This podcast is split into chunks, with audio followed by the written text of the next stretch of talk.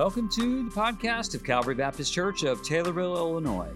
I hope this podcast stirs your desire for the things of God, and we hope that your faith in Christ will grow like never before. Now, let's get into the podcast.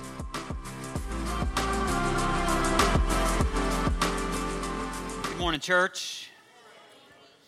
Hey, there we go. We got some lights on. I am here. Hey, so uh, I'm really excited to uh, to be with you today, and I want to just before I actually get started with my sermon, I want you to know what's going to be happening. Um, actually, starting next week, we're going a little bit off script. I just sense that this is something uh, that the Lord would have us to do. So I'm going to be going off of script, out of uh, out of our study called Together, and we're actually going to. Today's going to be the last message in the series until after the first of the year. Do you know that? Because Christmas is right around the corner. Anybody excited about that? Um, it, but anyway, it will be after the first of the year with other things going on. And so for the next three weeks, I'm just, I really sense that God would have us to do a, an impromptu series, um, digging into maybe some of the understanding about what's happening in the Middle East. So the, the title of this next series, and I think it's going to be three weeks unless the Lord uh, determines one way or the other, it's going to be called Hamas, Israel, and the Second Coming of Christ. So um, stay tuned for that. We'll start that next week.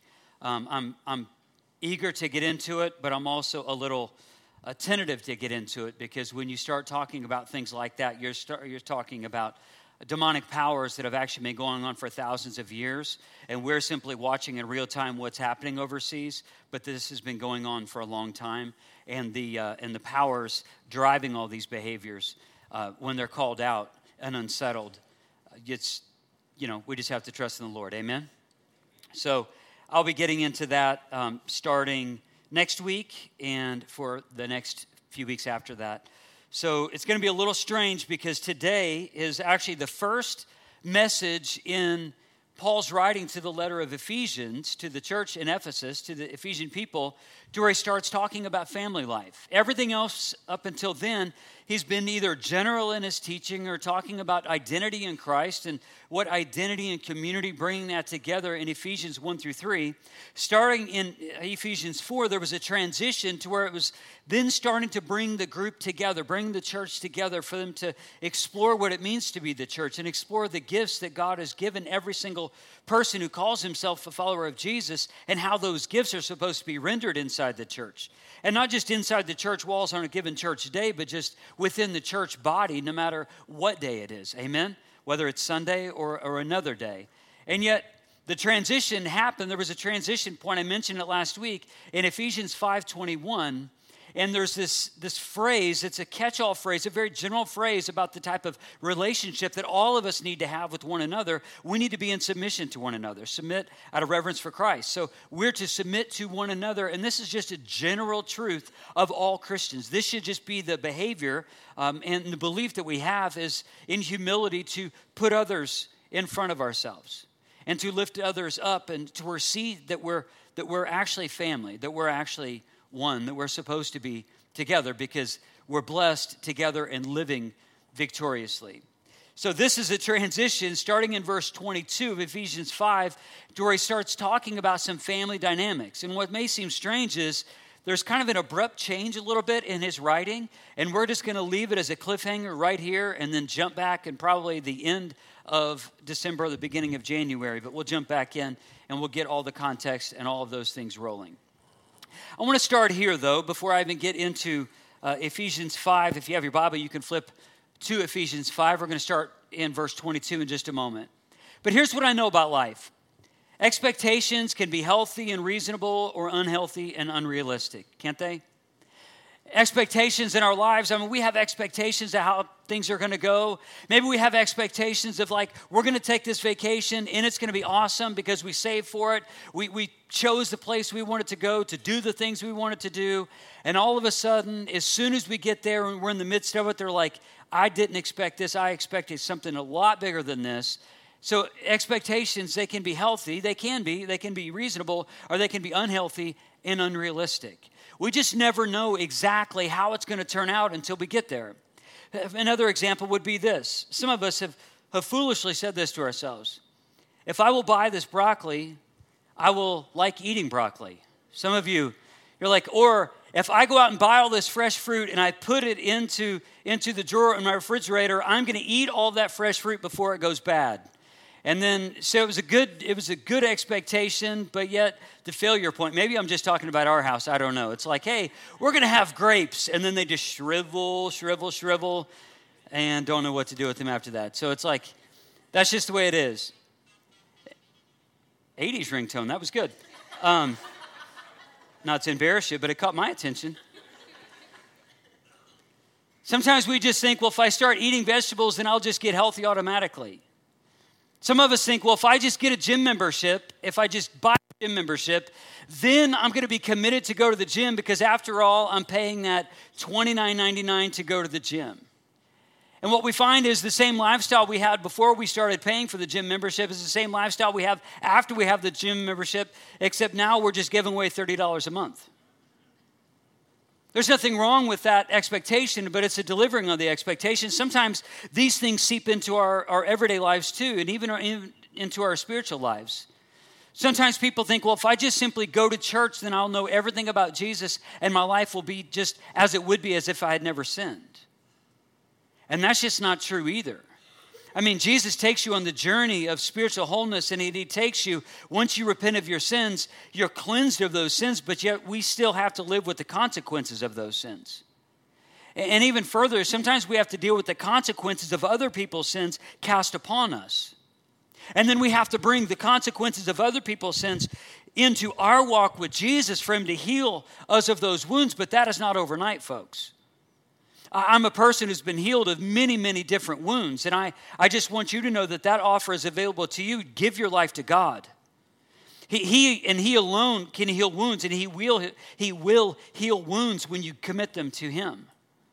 Stop trying to heal them yourself. Stop trying to just do all of these things under your own power. More than likely, it was being under your own power that got you in trouble to begin with. If your life is like mine. Even in marriage, sometimes we have just expectations, don't we?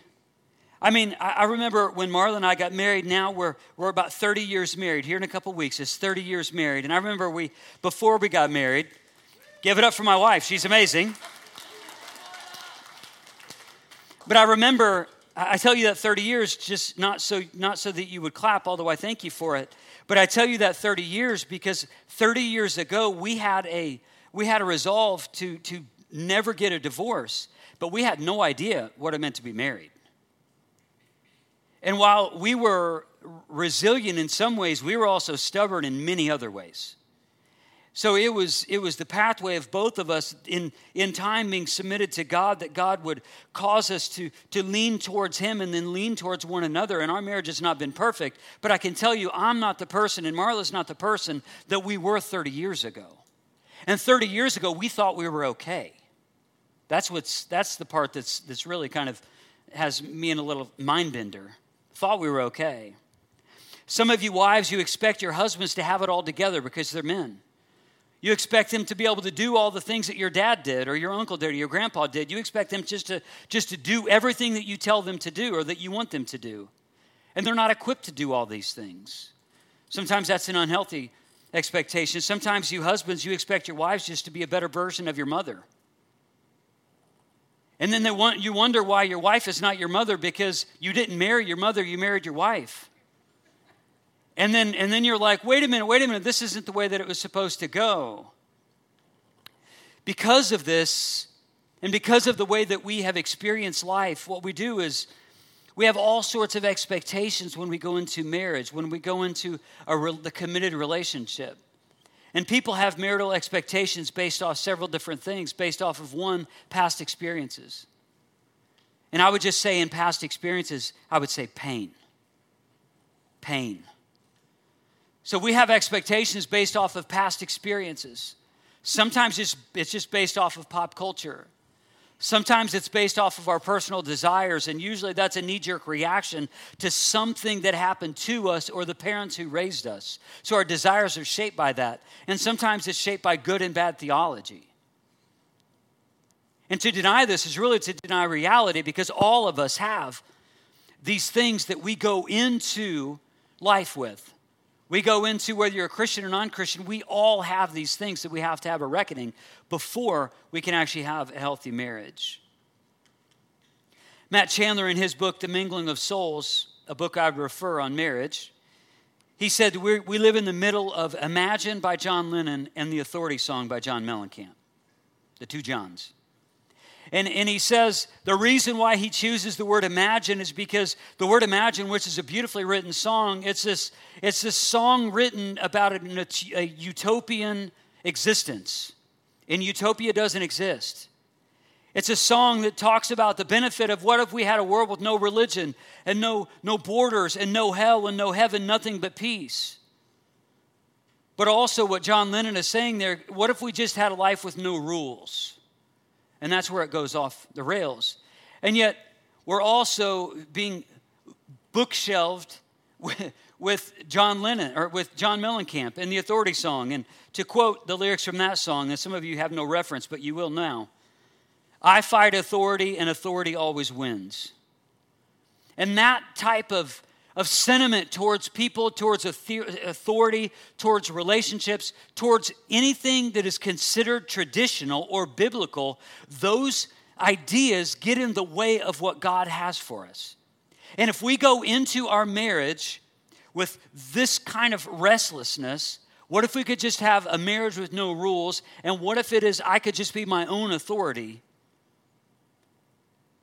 Man, that's just going to wreak havoc and maybe that's the reason why, even inside the church and outside of the church, the divorce rate is not that different. You see, marriage, the way that God entailed is this marriage is a sign and wonder for the mission and glory of God. And God has given us roles to display the gospel. So, marriage is a sign and wonder of the mission and glory of God. We're going to see this today, and we're also going to see this when we jump back into the series. But marriage itself is a sign and wonder to the watching world that they would see us and they would see our marriage and they would see that the way that the, that the husbands love their wives unconditionally, wholehearted, do anything for them, and see the way, the way that the wife submits to that leadership within the husband because the husband is willing to die for her. And because of that, the watching world has no, uh, they have no general understanding of this themselves. So it's a sign and wonder of the mission and glory of God but also our roles, the gender roles, display something of the gospel, something, display something of God Himself. Ephesians 5 22 through 24 says this Wives, submit to your husbands as to the Lord. For the husband is the head of the wife, as Christ is the head of the church, his body, of which he is the Savior.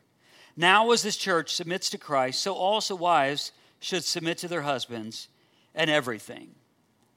I know the heaviness of this topic when we start talking about submission. I get it. You know, anything, anytime we start talking in marriage, anything about marriage as far as the Bible is concerned, most people lock up and some people just want to step away and some people will say well wait wait wait wait wait. And most of the reason why we say wait wait wait wait wait is because we have been impacted by someone else or something else that is disallowing us to receive the word of god. So what god says here specifically in this passage and he's talking about the relation of wives to husbands notice what it says in verse 22 wives submit to your husbands as to the lord. The word submit is the Greek word hupotasso. And it, what it means is to place or arrange under, to subordinate, to bring under influence. John Stott, in his commentary, he said in one word, the, the word hupotasso in the Greek sense to the English sense, he says there's one word that that, that, that conveys. It's the word order. It's the word order.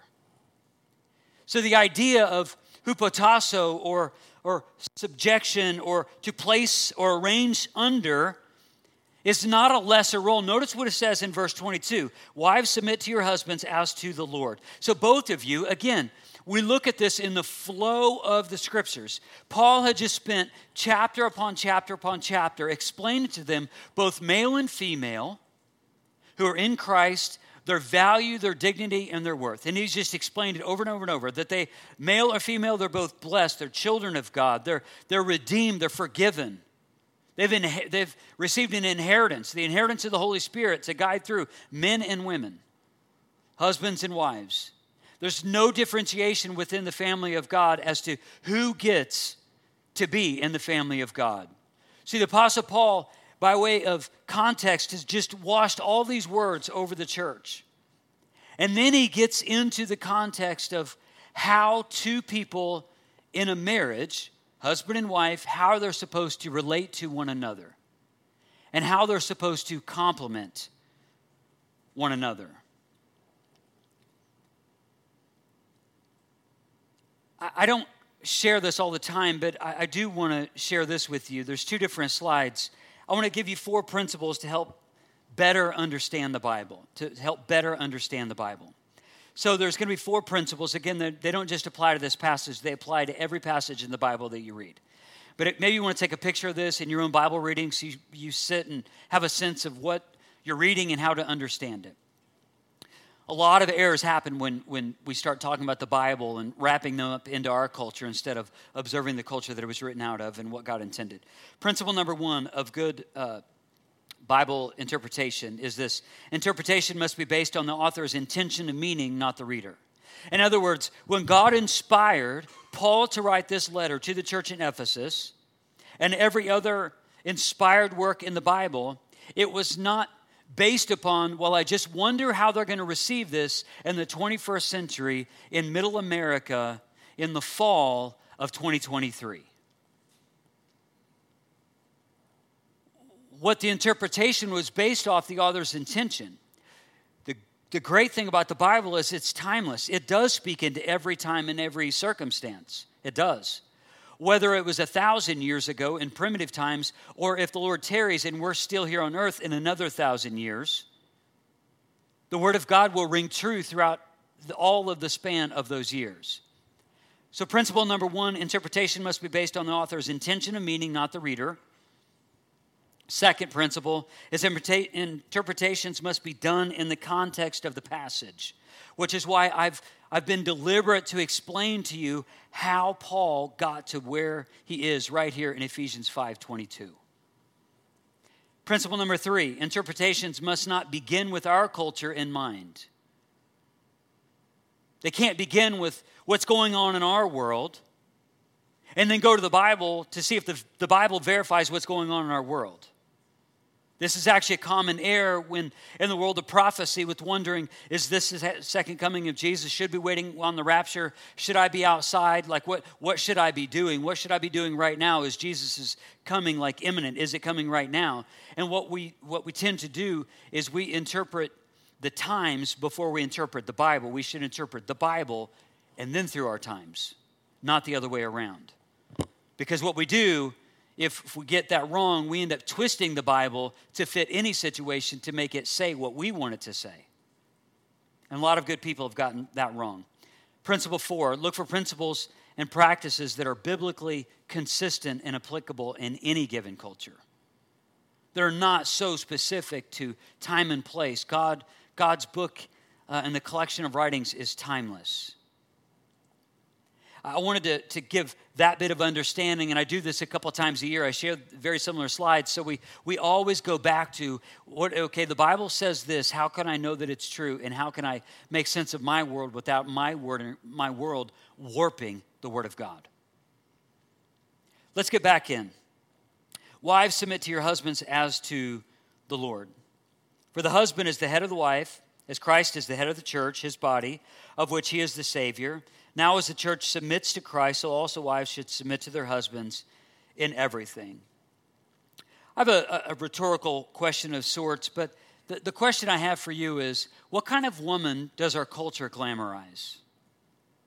What type of woman does culture glamorize? Uh, we could go a bunch of different answers here. We could go a bunch of different answers, and I know when we get into life group, there's probably going to be a lot of answers there too. We, we, we tend to lift up the empowered woman, the woman who doesn't need the help of a man. We also tend, culturally, we lift up the highly sexualized woman who uses her sexuality as a, as a tool to get what she wants. I'm not saying you do this, I'm saying this is what happens culturally. To where it's like if, if, if a woman can use her sexuality to manipulate a man or to manipulate a situation then she then she would do that at all at all costs to get what she wants. Again i'm not talking about the type of woman we should honor in the church. I'm talking about the type of woman that is glamorized in our culture. I know you find have a hard time probably disagreeing with that and i'm not trying to have an agreement or not but the reason why we got to the place where we are, where it seems, and I'm not trying to upset anyone, but I think one of the reasons why we got to the place where we are, where the people who are under the most attack are actually men, middle class, white men around the world are the most under attack and the people who are generally the most glorified and i choose that, that word specifically is the people who are most glorified are actually women. And it, and it has actually gotten distorted, in my opinion. And it's gotten distorted because of, I think, what's happened several years ago. There's been four waves of feminism. Some of them brought about great things, some of them not. The first wave of feminism had, had largely to do with women being able to vote, which they should have been able to vote to begin with. And, and it's unfortunate that they even had to have that movement to have them allowed to vote. That one uh, happened the late 19th, early 20th century. The second wave of feminism happened in the 1960s. Some of you lived through it. It continued through the 1990s. It was a wave asking a bunch of different questions, ripping apart different common beliefs and different authority structures and different types of things got woven into, into that movement. And really, what uh, what happened through that movement largely is the Equal Rights Amendment. And again, there, there were some things that, that should have been right and that they fought for the right thing. But also, the other thing that was a result of that was Roe versus Wade. And I have a hard time thinking that that was actually good for society when there's been a generation of the would be children who never saw the light of day because they were aborted in some office or in, in some place that was quote unquote medicinal. This is also a byproduct of feminism. By the way, when I researched this, I actually went to feminist websites to research this. This is what they were saying. This isn't, again, me saying this about them. The second wave of feminism also got, it twisted the idea of identity politics. The same thing you hear about now if you're paying attention to what's going on in the world. You hear identity politics. That was actually introduced way back then, 1960s to 1990s. Again, the Equal Pay Act was a result in 1963, Roe versus Wade, 1973. Third wave of feminism was built on this, this idea of we can redefine body, gender, sexuality, marriage. We can redefine all these things because we will challenge every authority structure. Seeking to demonize men specifically, demonize marriage because the, the idea being that, that men were the, the root cause in what was happening in marriage. And there was no single piece of legislation that was the target of that movement. It was just instability was the target of that movement. Just bring instability to any sort of institution or structure. Fourth wave of feminism is not even like the other three, not like the first two. It's kind of like the third one, but it's really undefined. And, if you know the Bible, I would just tell you one of the, one of the main articles that feminists use today is, is, a, is a, a magazine called Jezebel. So just think about that those of you who know the Bible and know what Jezebel represents. So now, within the fourth wave of feminism, with this Jezebel spirit, it's actually been hijacked by the LGBTQ plus community to where it's not even about women's rights, as what they once said. Now it's been just drawn into all of these of the social agenda to where now women actually don't even have a voice where actually in the first wave of feminism, it was so that they would have a voice. So it's actually twisted all the way around. Historically, socially empowered women become overpowering and overbearing women without being discipled by Jesus. Historically, this just happens. And again, this isn't one generation against another generation. Fact check everything I just said. My point in all of this is when the Apostle Paul gives this message, there are some timeless truths there. But of course, because of what's been happening and the sensibilities that we have and the things that we're sensitive to within our culture and what we've observed over the last 40, 50 years. Of course, we should be a little bit nervous when we, when we read this, and we should be even more dependent on God. Say, God, I hope you're right. Please let this be right. Holy Spirit, help me live in light of your truth. This is not something that we should take lightly. Trust me, the Apostle Paul didn't take this lightly either. When he was giving, giving rather this instruction. It was with three different worldviews as it pertains to marriage. The first was the, the Jewish worldview as it pertains to marriage, because the first audience would have been Jewish people, but they were influenced by two other groups also. They were Jewish by tradition, but also they were influenced by the, the Greeks and also the Roman culture. And I'll take these three apart now. This is what the Apostle Paul was, was dealing with head on. Some of the rabbis agree that, Jewish rabbis agree, that there was a, a common saying in the, the morning prayer for Jewish men that they would, that they would thank God that, that God had not made them a Gentile, a slave, or a woman because a woman in their culture had no legal rights whatsoever. The only rights she had was the rights that actually the husband or the father, if she was not married, that would be given to her. She had no rights whatsoever. And to make matters worse, the wife had no rights of divorce at all.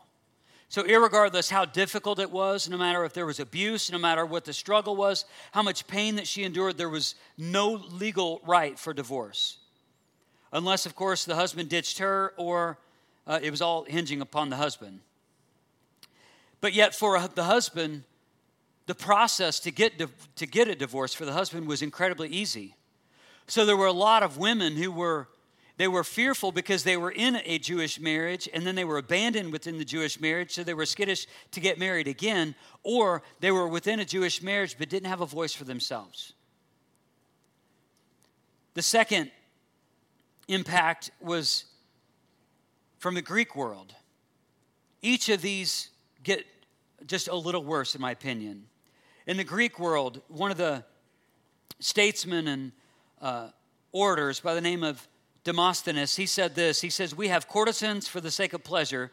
That's prostitutes, by the way. We have courtesans for the sake of pleasure. We have concubines for the sake of daily cohabitation. We have wives for the purpose of having children legitimately and of having a faithful guardian for all of our household affairs. So for them, there was marriage, it was just a matter of convenience to care for the kids and care for the house. And the men weren't loving their wife well. They weren't doing anything for their wife. They were simply just, I guess, providing a roof for their kids. And then the husband would have an allowance to go do whatever he wanted to do. As a matter of fact, the women in those respectable Greek classes, they took no part in public life. During certain meal times, the wives actually couldn't even be in the same room. This, these are the type of mindsets that Paul was speaking to. A respectable woman in Greek society would be one who understood that there was going to be no companionship and no fellowship in the marriage because that was impossible. In Rome, it was still a little worse. For the first 500 years of the Roman Republic, there had not been one single case of divorce. But then in about 234 BC, the first divorce happened, and then divorce was rampant. The philosopher Seneca, who's been popularized now, he writes that women were married to be divorced and divorced to be married. Another historian by the name of, of Jerome, he said this. He said that there was a woman who, who was married to her 23rd husband, and she herself was his 21st wife. This, this is the mindset that the Apostle Paul is, is talking about. And now he's saying, Wives, submit to your husbands as, as if to Christ, but then he's going to continue on and he's going to level up the responsibilities for the men and totally blow up the Jewish way of life, the, the Greek way of life, and the Roman way of life, and says, No, now you actually need to be willing to lay down your life for your wife, just as Christ did the church. So for us, we may look at the, the waves of feminism and whether or not you agree with them or not, I guess that's up to you. But we may look at those and say, well, wow, that just doesn't seem fair. The Apostle Paul knows that he is he's speaking to these people, and it's the timeless word of God that's permeating those societies, and it actually is bringing freedom in marriage. Freedom to love God, freedom to love one another, a spiritual unity, a physical unity, and a spiritual unity. A unity that they could not have on their own. And yet, I want to go back kind of quickly into Genesis 2. Because when we start talking about gender, I think it's important that we go back to uh, the foundations of Scripture. So let's go into Genesis 2, starting in verse 15. And we're going to look at, at the two genders. This is after God had said that the two genders are equal in value and dignity and worth before God. Verse 15 of Genesis 2, this is how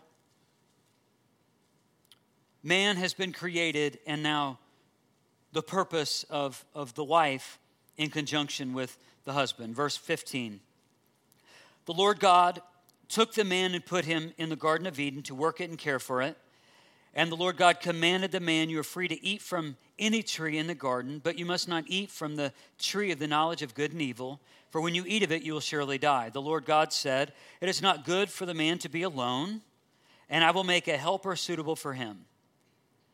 Now the Lord God has had formed out of the ground all the beasts of the field and all the birds of the air. He brought them to the man to see that he would name them. And whatever the man called each living creature, that was its name.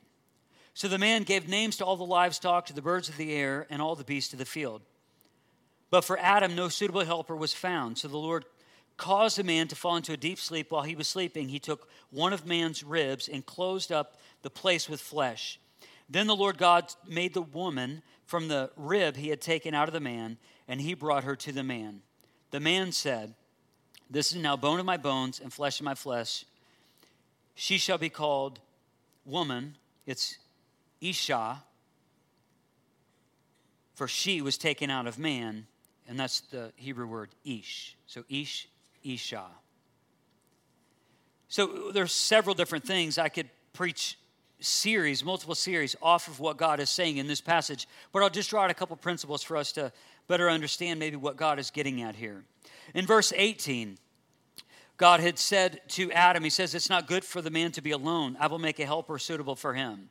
So it's not good that men would be alone. Can I get a good hearty amen from all my men in the house? It's not good that we're alone and not to fall into a bunch of stereotypes that we'll starve to death and we'll be helpless, no, those kinds of things. But it's not good that we're alone. Notice this, and what I, I disagree when, when people say that uh, dogs are man's best friend, by the way. Verse 19 now the Lord God had formed out of the ground all the beasts of the field and all the birds of the air, and he brought them to the man to see what he would name them, and whatever the man called each living creature, that was its name. So the man gave names to all the livestock, the birds of the air, and all the beasts of the field. Awesome. But for Adam, no suitable helper was found. Throughout all creation, Adam needed more than nature animals, being outdoors. It was right that, that Eve was created to complement, to be one with Adam. Adam needed her, and I believe that she needs him.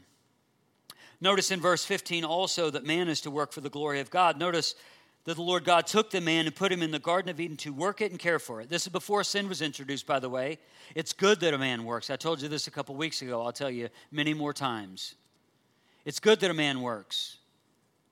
A man should not be idle. He should be working. He should be providing. He should be protecting. He should be earning, earning a living, caring for his family, doing the things that they're good for his home. Verse 18 and 20, I draw out this principle women are a gift from God to be loved and honored, not worshiped or feared. They're a gift from God to be loved and honored, not worshiped or feared.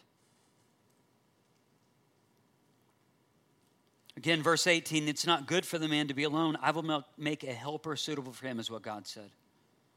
God took the initiative to help because they were to complement one another. They were to be like, like left hand, right hand. One using, needing, loving, serving, caring for, honoring one another. The word helper in the original Hebrew means the one who supplies strength in the area that he is lacking. One who's supplying strength in an area that he's lacking. Again, there's, there's so much here. But men and women are equal, but not identical. We're equal before God, but we're not identical in form or function. I was going to use the illustration of a, of a little ratcheting screwdriver I have where you can just change the tip on the end of the screwdriver. Because culturally, maybe that's the best picture as to what culture is saying. It's like gender is fluid, gender is what you want it to be. You can just, it's just a matter of just, you know, replaceable parts or removable parts. Take whatever conclusion you want from what I just said. But that's not what God entailed. God entailed something to bring about the beauty and radiance of his character through, through male and female and the way that they complement one another in marriage. Not that one gets trampled over and not that one dominates the other, that they both live in loving submission one being the leader of the home, that being Adam. But we, we see the, the situation we're in if we look in Genesis 3:16, because that passage says this, I will greatly increase your pains in childbearing. This is the consequence of sin, by the way. With pain, you will give birth to children. Your desire will be for your husband, and he will rule over you. The reason why, in the back of the female mind, she thinks that she can do it better than men, or the man in her life is not because she inherently can, although she may be able to. It's the reason why she just inherently thinks that she can is because that is, a, that is actually downfall of sin. The tendency to just get out of the way and let me do it, that's because of sin the, the tendency to, for, for a woman to not even have a voice and just to, to sit back in the sideline and let somebody else run all over her and dominate her, that also is, is a consequence of sin. Probably a sin that's something that's happened to her to where she doesn't feel empowered or even equal as a woman, which she should. But this tendency that the word tells us about your desire will be for your husband it will to take the authority that God's given him. Your desire will be to rule over him, to, to cause disorder, to disrupt what's going on in the home, so you take the higher position, so you make him feel disrespected. All of this is, is what Satan would want as he's seeking to destroy the family unit. And it hasn't stopped, he's simply been doing it for a long time. The key to all of this, in verse 22, it says, Wives, submit to your husbands as to the Lord. It doesn't mean that, A, it doesn't mean that every woman needs to submit to every man. And that's actually been a common occurrence decades ago. And that was, that was simply not true. But when Paul says, As to the Lord, it doesn't mean that the wife is subject to her husband in the same way that she, admits, she submits to the Lord. It doesn't mean that he is the Lord over her. It means if she's living in submission to God and he's living in submission to God, then his authority and, his, and the order of that home can be trusted. That's what that means. Is that if she's living under and in submission to the husband, and the husband is living in submission to God, then his leadership and guidance can be trusted. There are a lot of circumstances I, I can't speak into if, about people who are in, in, a marriage with an unbeliever or something like that. I, I don't have time to go into all of that. But I hope you understand from my heart what I'm saying is submission does not mean doormat, it doesn't mean inferior, and it doesn't mean being controlled. It means that you have a mind. It means you have a story. It means you have the Holy Spirit, which means that you also, if you are in a, in a, a marriage and you are to, to help in areas where he is lacking, bringing your strength to help where he is lacking, so that he can lead and you don't feel like you need to supersede his leadership, but you come alongside him and help him lead. He needs you. Submission also is not blind or absolute following. It's not blind or absolute following. I had a shocking situation that happened in marriage with, with a, a lady that served the Lord really well, and she, she was just so kind and so gentle, but she was also misguided, I believe. She was a, a widow, and she lived alone, but she was so desiring of having another man in her life. And then when she had an, another man came into her life, and he also was a widower, and it was, it was a great situation, and they they fell in love very quickly. But one of the things that she was the most eager to do was to literally get behind him and carry his Bible behind him. And I thought, that would just seems so odd to me because sure, there's an honor there, but I thought, no, you have a much stronger position in your marriage. You don't need to live out of that story that you received 60 years ago. You need to live out of the story that God is writing, right in Ephesians. That He's to lovingly lead you and you're to submit to His authority, but it doesn't mean that you are less than Him. And ladies, you are not less than the man that you're with. In the eyes of God, you are equal.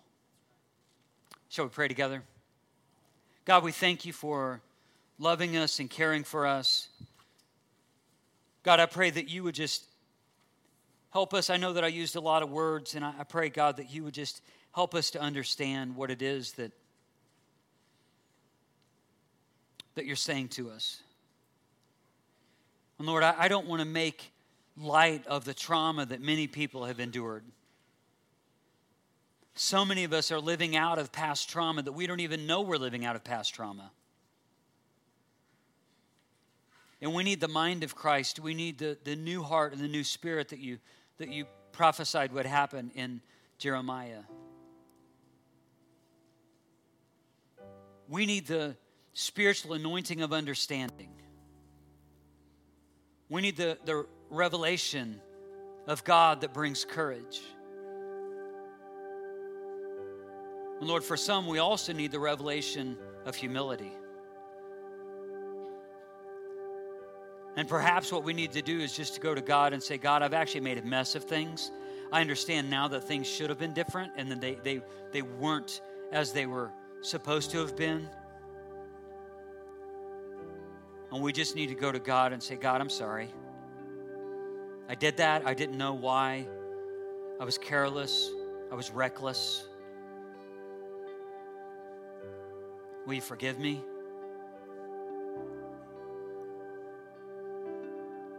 Some of us just need to pray for our marriage because we're going through a difficult time right now.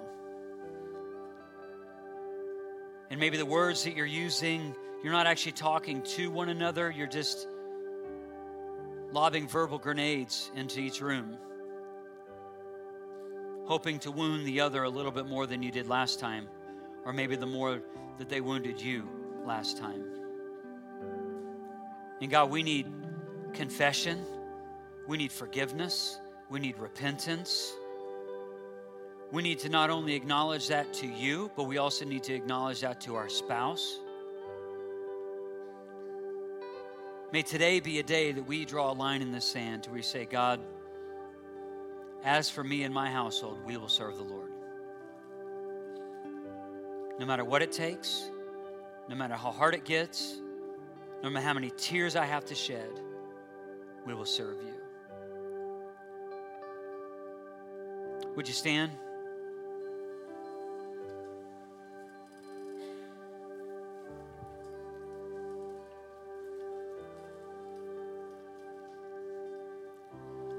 Who could be honest this morning and we don't need the house lights on. I'll be able to see the hands through the shadows.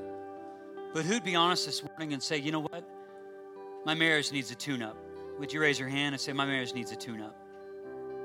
needs a spiritual tune up. Thank you so much. Who in here would just be so bold to say, maybe the, the, the, husbands in here would just be so bold to say, you know what, I haven't loved my wife in the way that I should. Raise your hand if, that, if that's you and you'd like prayer for that. Thank you. Maybe for you wives, maybe you just be so bold and courageous to also raise your hand and say, you know what? I haven't respected my husband in the way that I should. Would you raise your hand if that's true of you? Thank you. God sees you, God knows you. God wants to forgive you. He's rewriting your story. He wants to wipe the slate clean. I'll pray and let's respond as God wants us to. Father, I pray for all the marriages.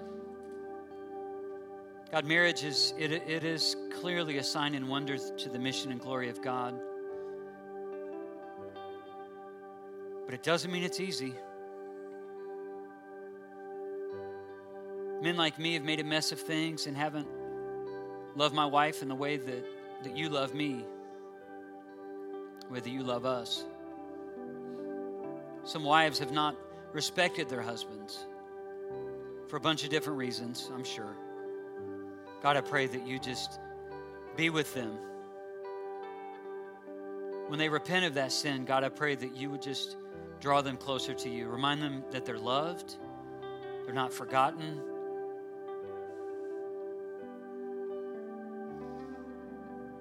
And Lord God, for the for all of us.